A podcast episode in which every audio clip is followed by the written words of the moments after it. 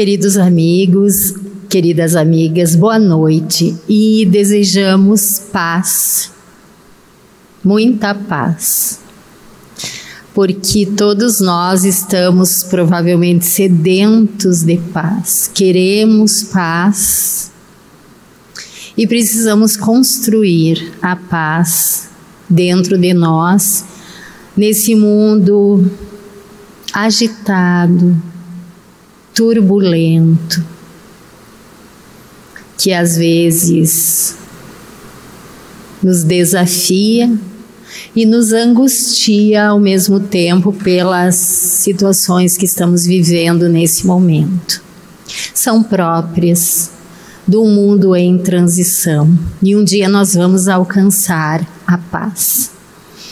O benfeitor espiritual Emmanuel, no prefácio do livro Entre a Terra e o Céu, que faz parte da série A Vida no Mundo Espiritual de André Luiz, e André Luiz convidou Emmanuel para prefaciar todas essas obras dessa série.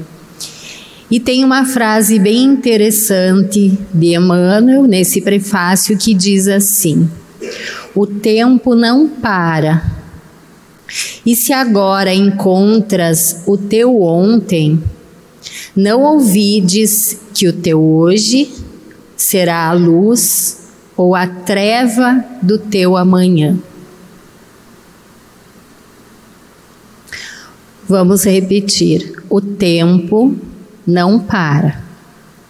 E se agora encontras o teu ontem, não te esqueças, não ouvides, que o teu hoje, o que estamos fazendo hoje, será a luz ou a treva do nosso amanhã. É um alerta.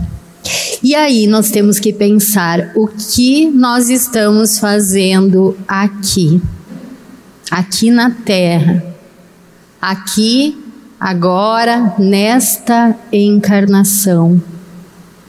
O que, que nós viemos fazer?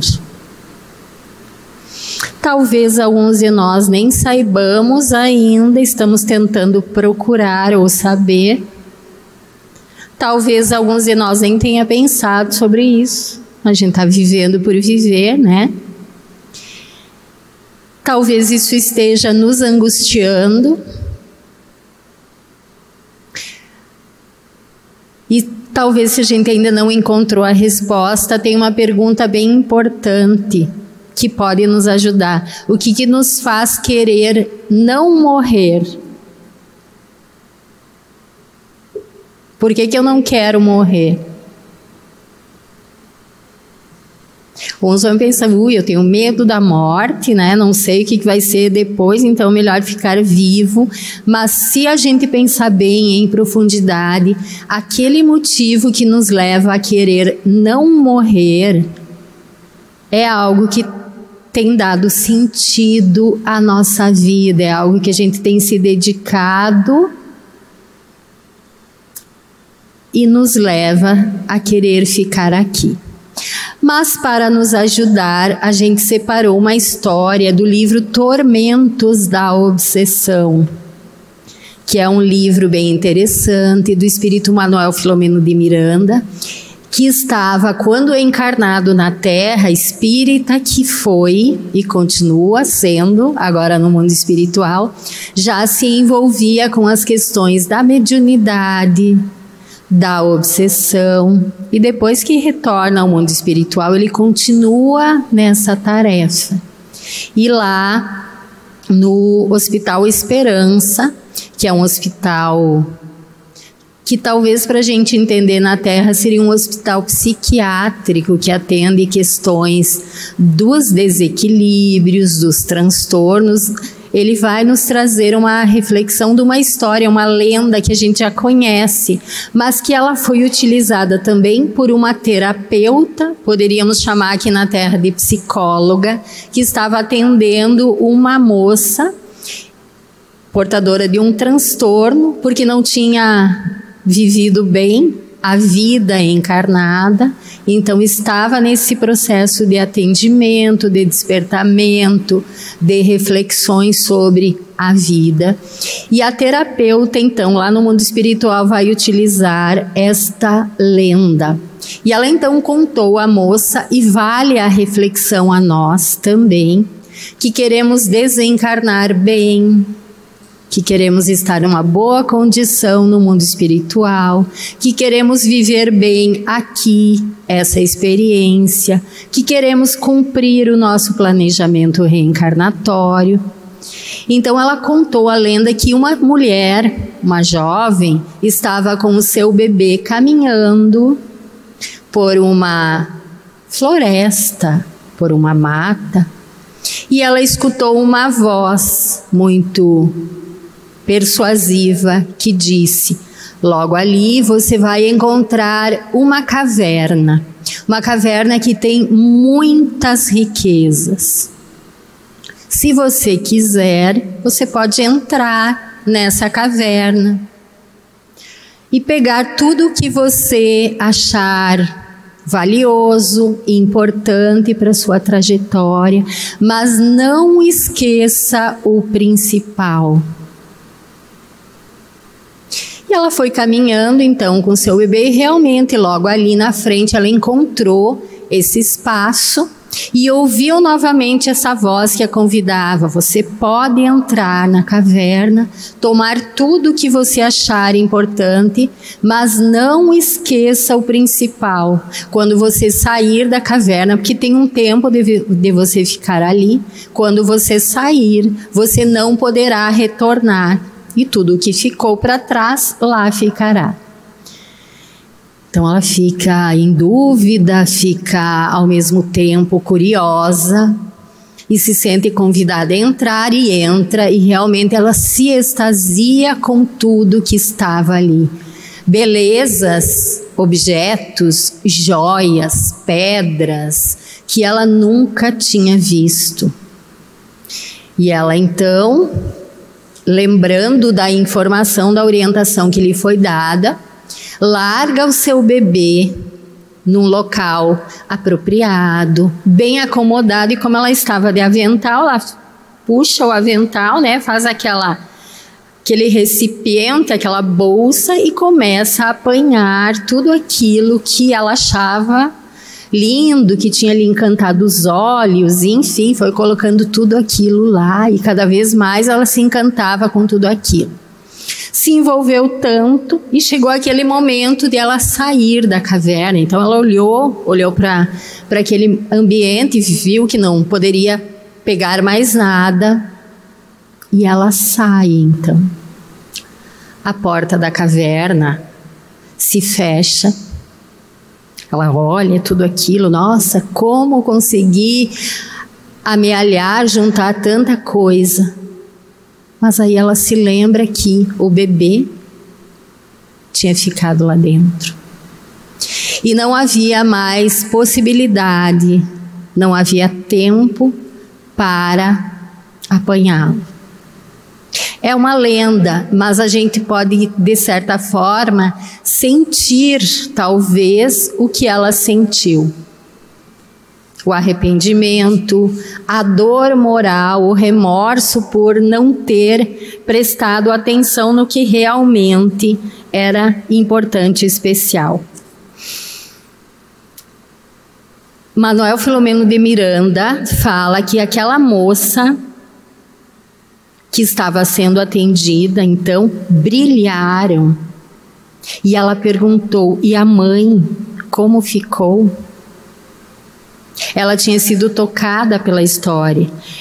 E a psicoterapeuta falou para ela, desesperada, agora que ela tinha tudo quanto havia sonhado, anelado, perdera e esquecido na caverna o seu maior tesouro e ela faz então esse fechamento daquele momento. Assim agimos no nosso dia a dia terreno. Possuímos o que há de mais importante para a felicidade e, no entanto, continuamos na cova das ambições, procurando fantasias e brilhos secundários e perdendo o tesouro da paz, sem o qual caímos no fosso do desespero sem remédio. E essa é a nossa história. E nós fomos como essa mulher da lenda, preparados para esse momento da encarnação, dessa nova oportunidade reencarnatória. Nós recebemos orientação, nós não fomos jogados aqui para essa caverna que é a Terra, cheia de brilhos, de encantos que muitas vezes nos distraem do que é importante, do que é o essencial. E nós precisamos pensar sobre isso. E a gente quer trazer uma reflexão sobre o que, que é a vida.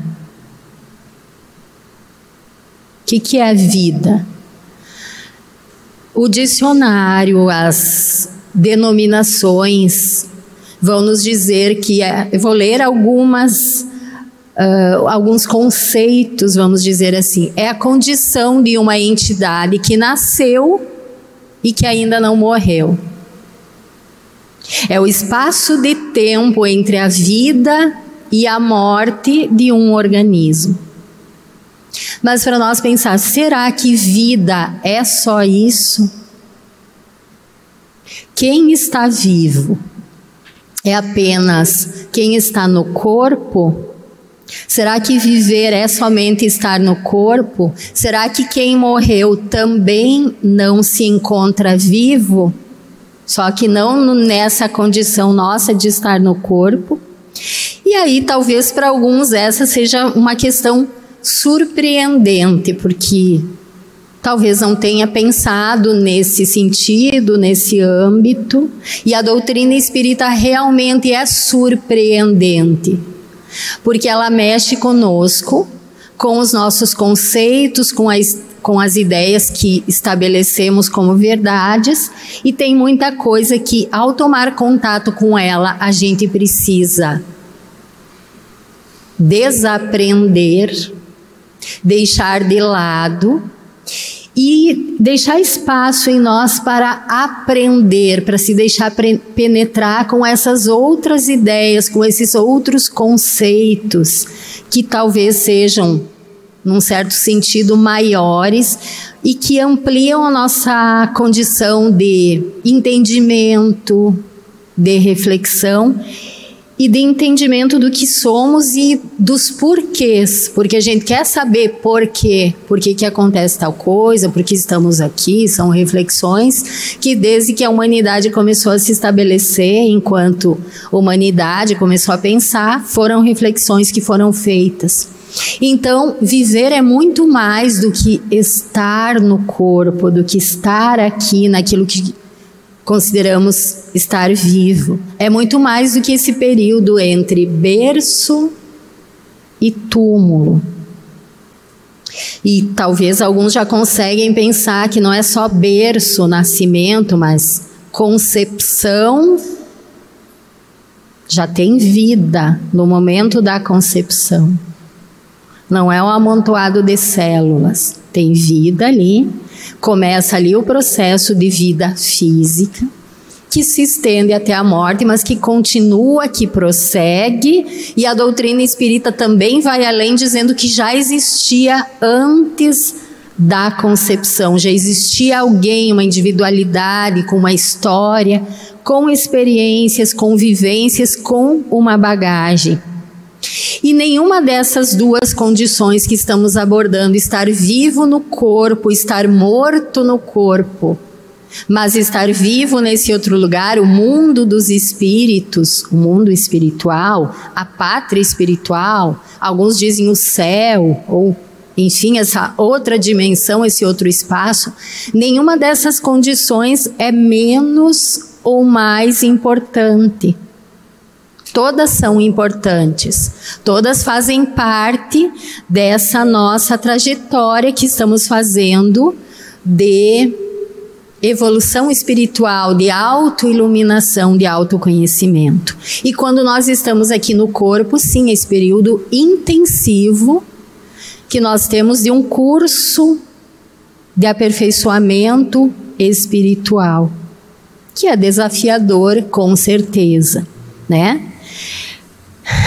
Quem está na escola vai para aprender, para ampliar conhecimentos. Então nós estamos aqui para aprender.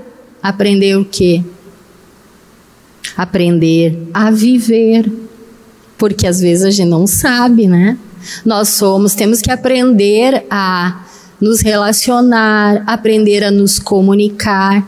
Não só a condição de ter que aprender a falar de novo, porque a gente já sabia falar, já estava no mundo espiritual, se comunicava com os outros espíritos, às vezes verbalmente, mas também pelo pensamento, e a gente volta e tem que reaprender a se comunicar, a falar na língua que se utilizam aquelas pessoas nesse lugar, nessa cultura que a gente nasceu nessa oportunidade reencarnatória. Mas aprender a se comunicar, como falar, como dizer, para não ferir, para não magoar, para não afastar. Nós temos que aprender a ser menos ansiosos, mais tolerantes, menos egoístas, mais fraternos. Então nós estamos aqui para aprender a viver e não viver aqui na Terra, mas também viver nesse outro espaço, porque esses valores, essas questões que a gente está falando, elas também se dão lá nesse mundo dos espíritos. Nós estamos aqui para aprender a ser humanos. Sermos humanos. Nós somos humanos, né? É a nossa denominação, ser humano. Nós já saímos da condição de animal, ainda somos, né, animais racionais nesse outro patamar de evolução, mas nós precisamos realmente aprender a ser humanos. Que esses valores que a gente falou, né, eles passam por essa condição civilizatória de ser realmente humanos, coisa que às vezes a gente ainda não é. Né? Nós somos denominados humanos, mas na profundidade, na realidade, a gente ainda está construindo essa questão de humanidade. E a escola Terra, que é o lugar onde a gente está para aprender, não é uma escola de anjos. Né? Ou alguém já se acha anjo aqui, já conquistou tudo na plenitude. Não, a gente é um espírito ainda bastante complicado, espírito em provas e expiações, aprendendo a ser melhor para passar para uma outra condição nessa escala espírita que a gente está avançando lentamente, mas estamos. E nós estamos aqui para nos renovar, então, renovar atitudes, aprender a ser bom, a ser um bom espírito que é a segunda etapa dessa escala, que já o bem em quem, né, em nós começa a predominar o bem, a bondade, o amor, os bons sentimentos, né? Então nós estamos aqui para deixar o nosso passado para trás e aprendermos a ser melhores. Vocês gostam de surpresa? Quem não gosta, né? Surpresa boa, né? A gente gosta. Mas às vezes a vida nos surpreende com boas surpresas, com boas situações boas, agradáveis e às vezes nem tanto. A gente gostaria de trazer uma história do livro Muito Além da Coragem, que conta uma situação bem inusitada e ao final da palestra, vocês irão receber o Seara Espírita de maio de 2023. É um periódico que a gente, a casa edita publica mensalmente, com reflexões, com conteúdos espíritas, um formato bem leve, uma linguagem bem acessível, que é para leitura fácil de todos. Ele fica disponível aqui na entrada. Talvez alguns nem percebam a sua presença, mas ele está ali disponível. Então peguem, usem, levem, levem um massinho, esqueçam por aí, deixem nos locais para que outras pessoas também recebam essa mensagem. E esse número de maio de 2023, essa edição está bem interessante, porque tem até a turma do CAFA não vou dizer o que, é a sigla, depois vocês leiam, é a matéria de capa do periódico. Mas a história, então, conta que foi retirada dessa obra com uma reflexão importante para nós. Depois, ao final, ali na coluna Educando os Sentimentos, tem um desafio para a gente, daí a gente pode uh, tomar esse desafio e, quem sabe, realizar agora nesses últimos dias do ano em que a gente faz bons propósitos, faz essa avaliação que é importante, então fica a dica também, e o bem que a gente faz sempre faz bem a gente. Conta a história, então, que um rapaz estava vivendo o pior momento da vida dele. Tinha perdido tudo, estava sem emprego, sem recursos materiais, já estava passando fome, não tinha dinheiro para botar combustível no carro, tinha perdido a casa, dormia no carro que ficava estacionado. Ele estava morrendo de fome. Vou contar com as minhas palavras e ao sabor da emoção. Mas a história a gente não vai adulterar, né? Só usar as palavras do contar e não do ler, da leitura. Ele então decidiu ir até uma lanchonete não tinha dinheiro, então ele despediu assim, decidiu comer tudo que ele podia. Depois ele ia dar um jeito de como fazer para acertar a conta. Aí pediu um monte de coisas, enfim. E quando terminou de se alimentar, então ele foi até o, a, o caixa, né? E começou a se movimentar. Nossa, perdi minha carteira, não sei onde é que ela está, o que aconteceu, enfim, gerou aquele, aquela situação, né, de expectativa, ao mesmo tempo de preocupação para alguns. E o dono da lanchonete, que era também o cozinheiro, ficou olhando tudo aquilo, né? Provavelmente percebeu o que estava acontecendo, saiu do balcão, de trás do balcão, olhou para o chão e juntou uma nota de 100 dólares, porque é uma história que aconteceu nos Estados Unidos, que na verdade não tinha caído, ele fez de conta que havia caído e disse: Ó, oh, acho que esse é o dinheiro que você estava procurando. Dá muito bem para você pagar a conta e ainda vai sobrar bastante troco. O rapaz ficou surpreso, se surpreendeu com aquele gesto, pagou realmente a conta, saiu, colocou combustível no carro, saiu da cidade com aquela reflexão que a vida estava muito ruim, muito difícil, fazendo um propósito: eu preciso me recolocar, eu preciso melhorar de vida. E se eu melhorar, eu prometo a mim mesmo que eu vou retribuir a vida, as pessoas, tudo aquilo, essa ajuda que eu recebi nesse momento. Porque ele voltou a confiar na bondade humana, na providência divina.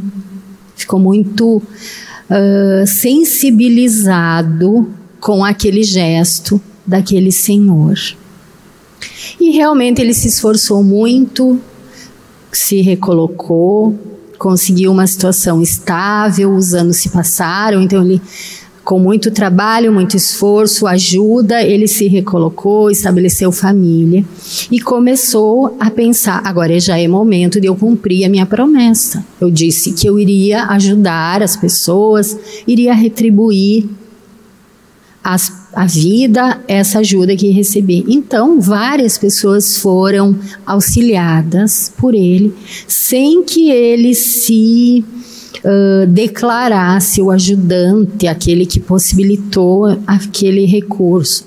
Então, ele soube que havia um jovem que estava sofrendo de uma leucemia e ele fez então uma ajuda material, soube de uma viúva que estava com vários filhos e passando por dificuldades, colocou embaixo da porta um envelope com recursos, e assim ele foi fazendo. E ele pensou: agora só falta eu retribuir. Não que ele fosse parar de ajudar, porque isso se tornou um hábito para ele e era o que o alimentava. Mas falta eu retribuir a quem me ajudou naquele momento. Então ele volta para aquela cidade onde aquilo havia se dado, a sua cidade da juventude. Vai até a lanchonete, ela estava fechada. E ele começa a pesquisar onde estaria aquele senhor. Ele levou um tempo, quase um ano, para descobrir. Ele descobre então, vai até a casa e encontra o senhor, já velhinho, com 81 anos, envelhecido, adoentado, enfraquecido, e a esposa, enfrentando um câncer, com as, os sintomas do mal de Alzheimer já em curso também, e vendo uma situação muito precária. O velhinho, então, começa a contar a ele a situação difícil que estava passando, com muitas dívidas, com falta de recursos, tendo em vista toda aquela situação que estava vivenciando no momento. E aí o jovem, aquele que tinha sido jovem ajudado, agora já um homem na meia idade, se declara a ele: Eu sou aquele jovem que você ajudou há 29 anos atrás. E vim aqui retribuir toda essa ajuda que recebi de você, do Senhor.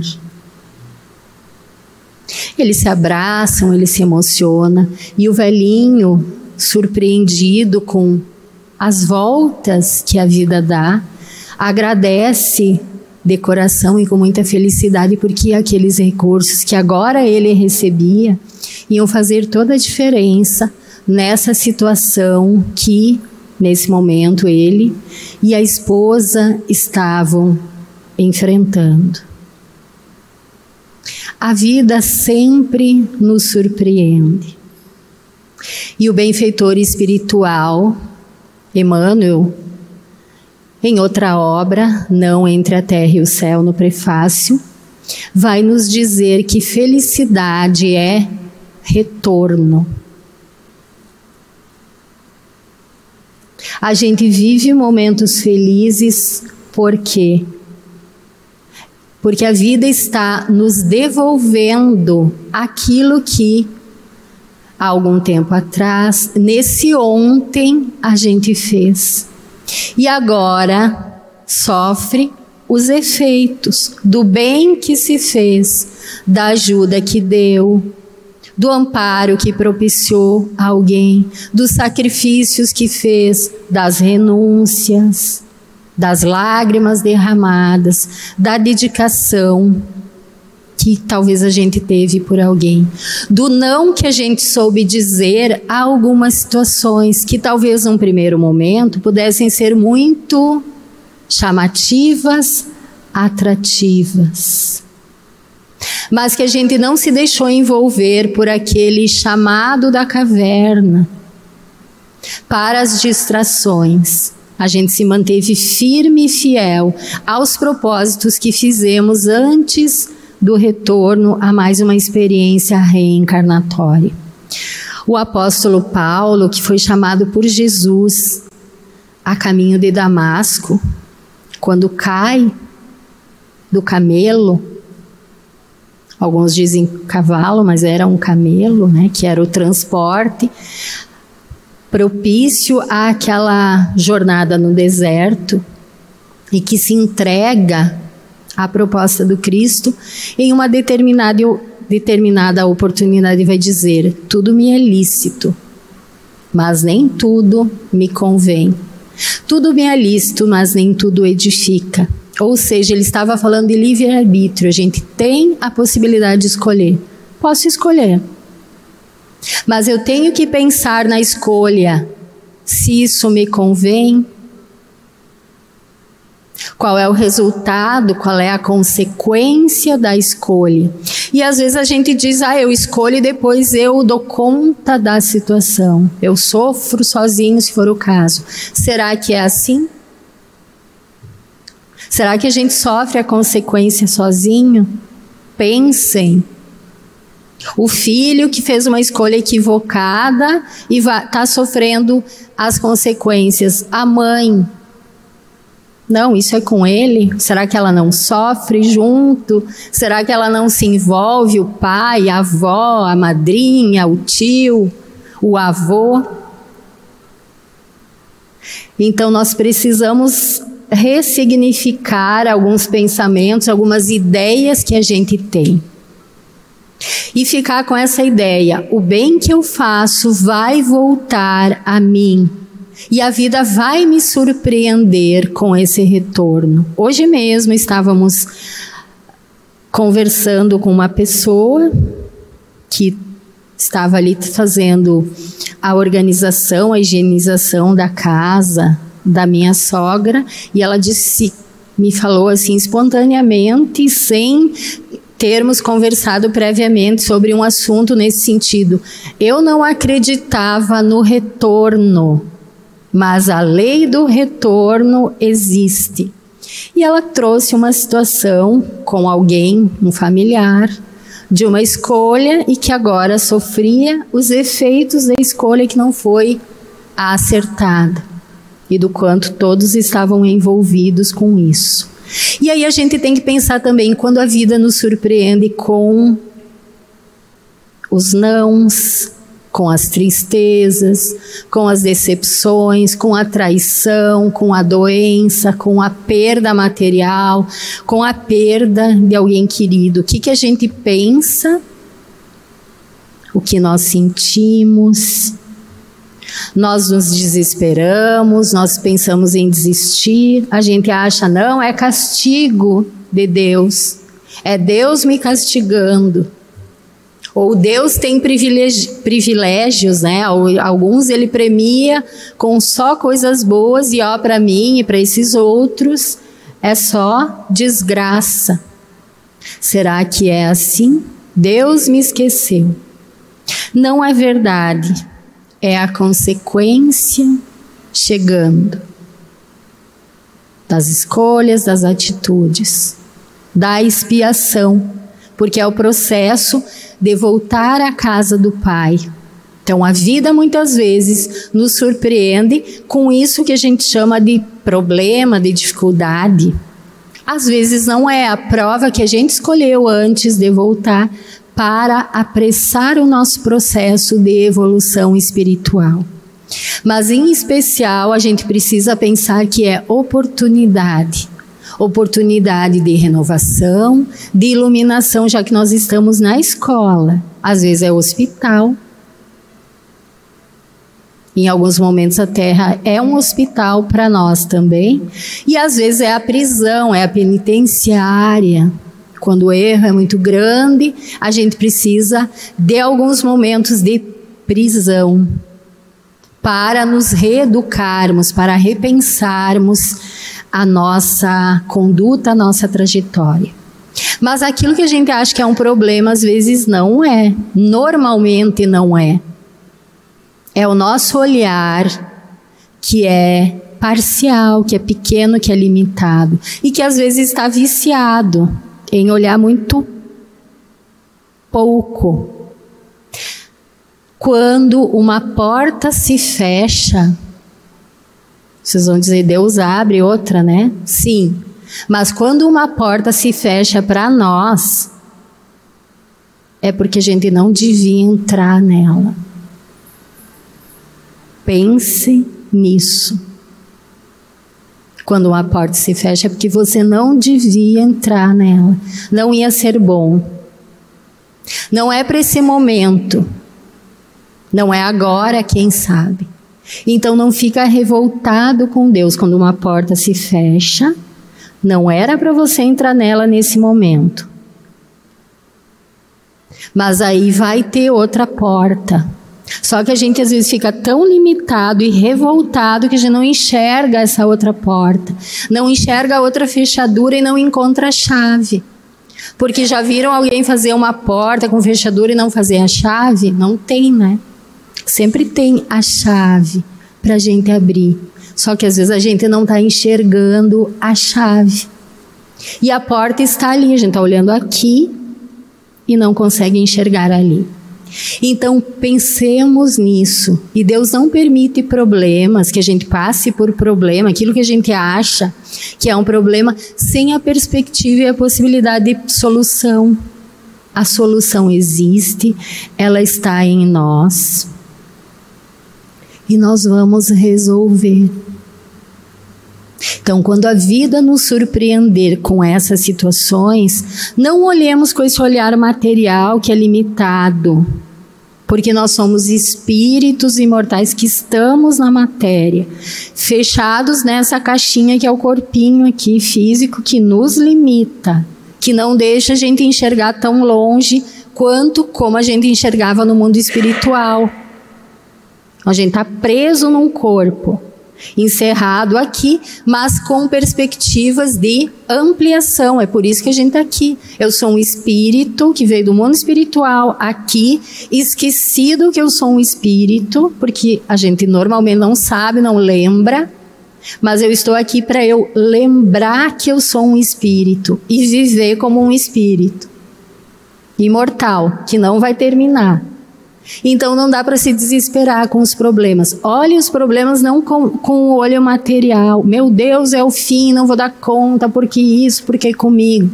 Olhe na perspectiva espiritual.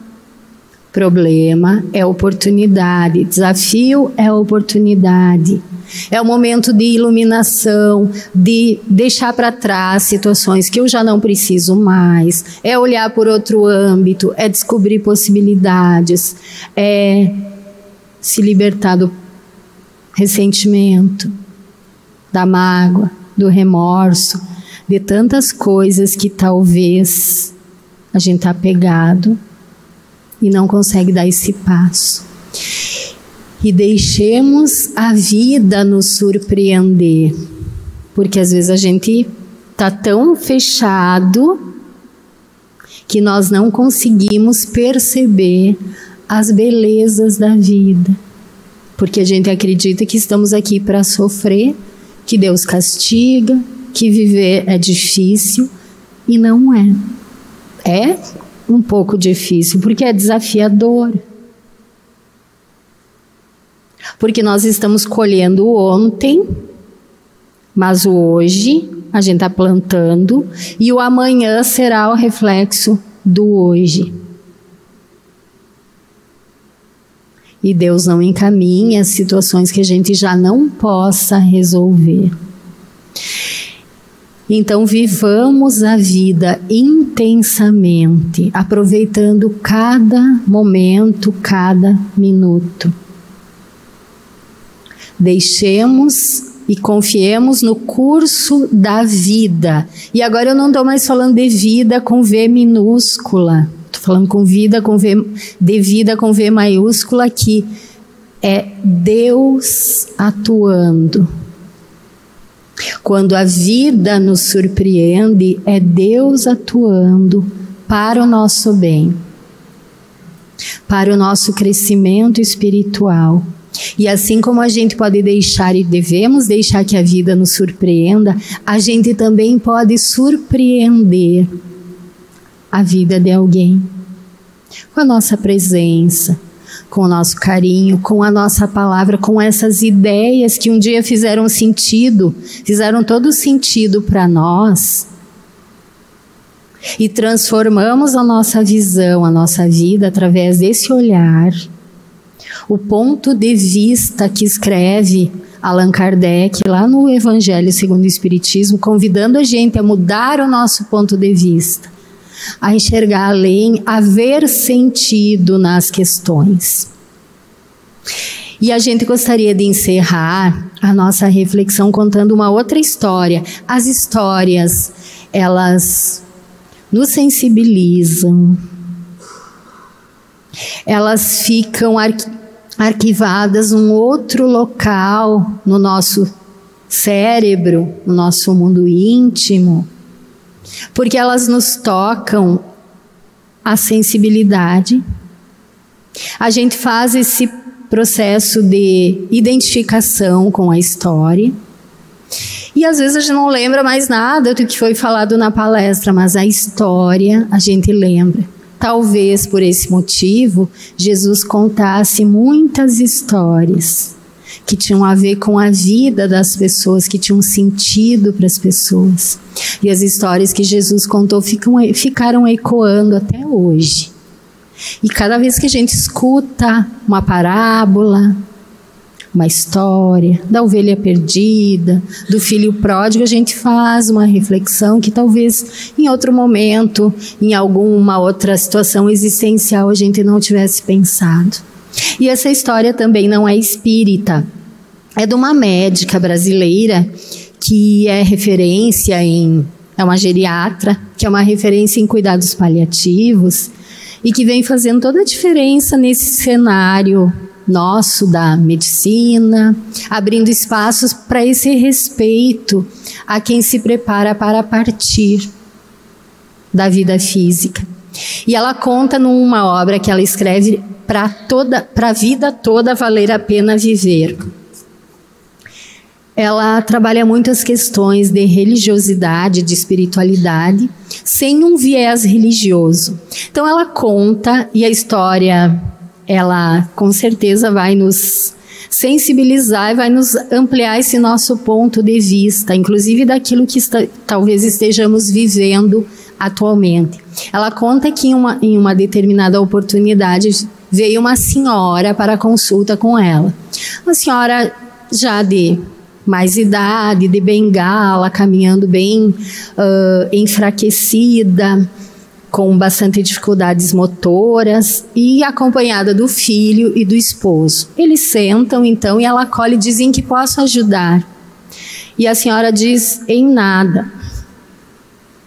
Bem lacônica assim. E ela e a doutora Ana Cláudia, Ana Cláudia Quintana Arantes é o nome dessa médica.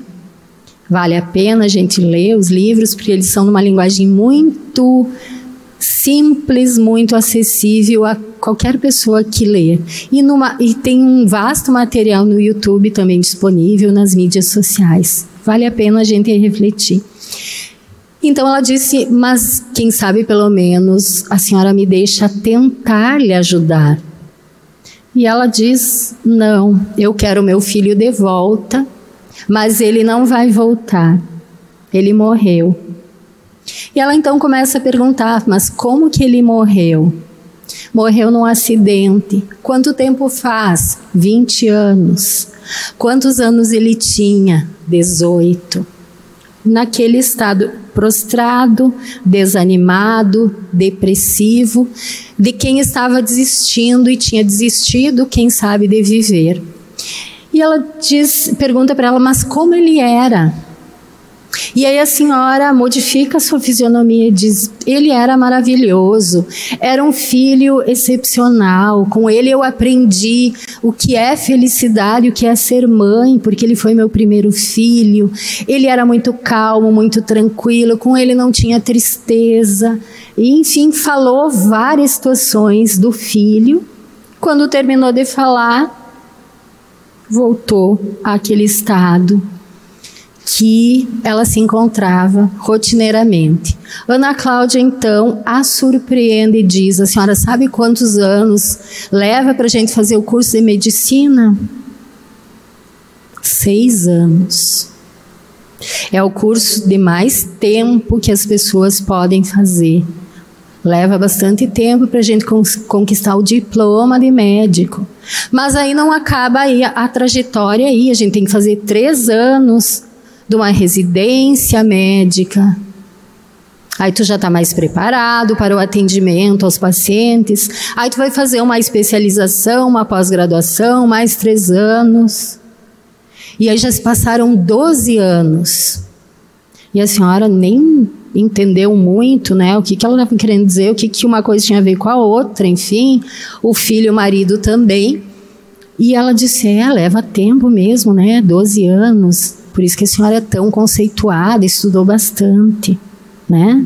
E ela sim, eu estudo até hoje, estou sempre procurando me aprofundar mais nos conhecimentos para atender melhor os meus pacientes.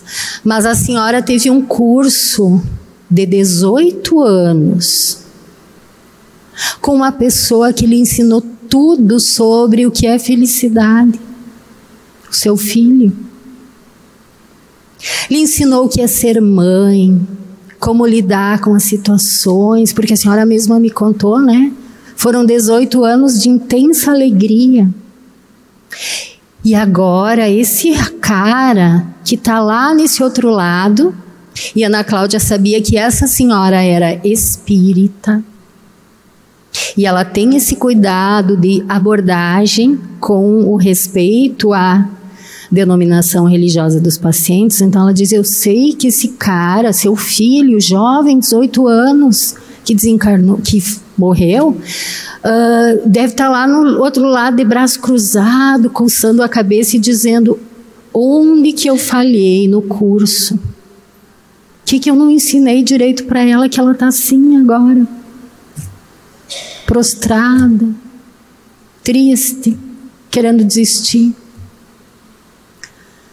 A senhora saiu da consulta já caminhando diferente, mais ereta, deixou a bengala e se foi.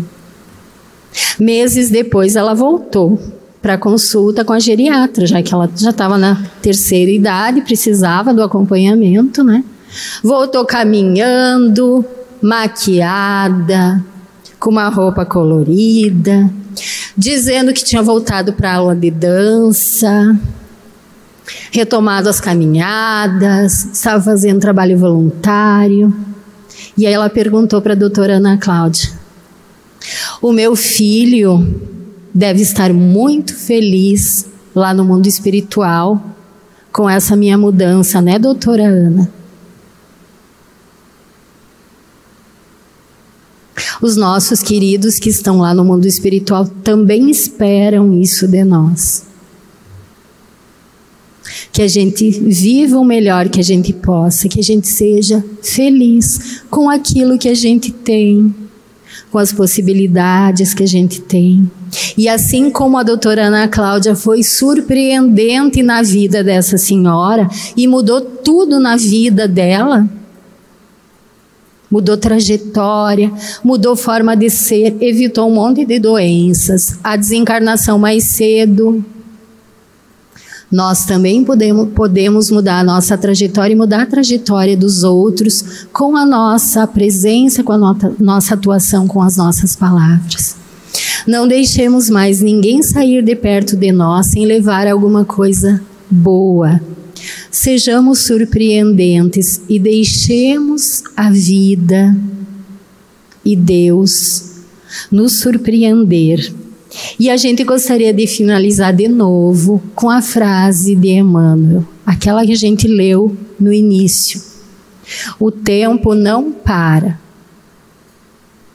E se agora encontras o teu ontem, não ouvides que o teu hoje será a luz ou a treva do teu amanhã.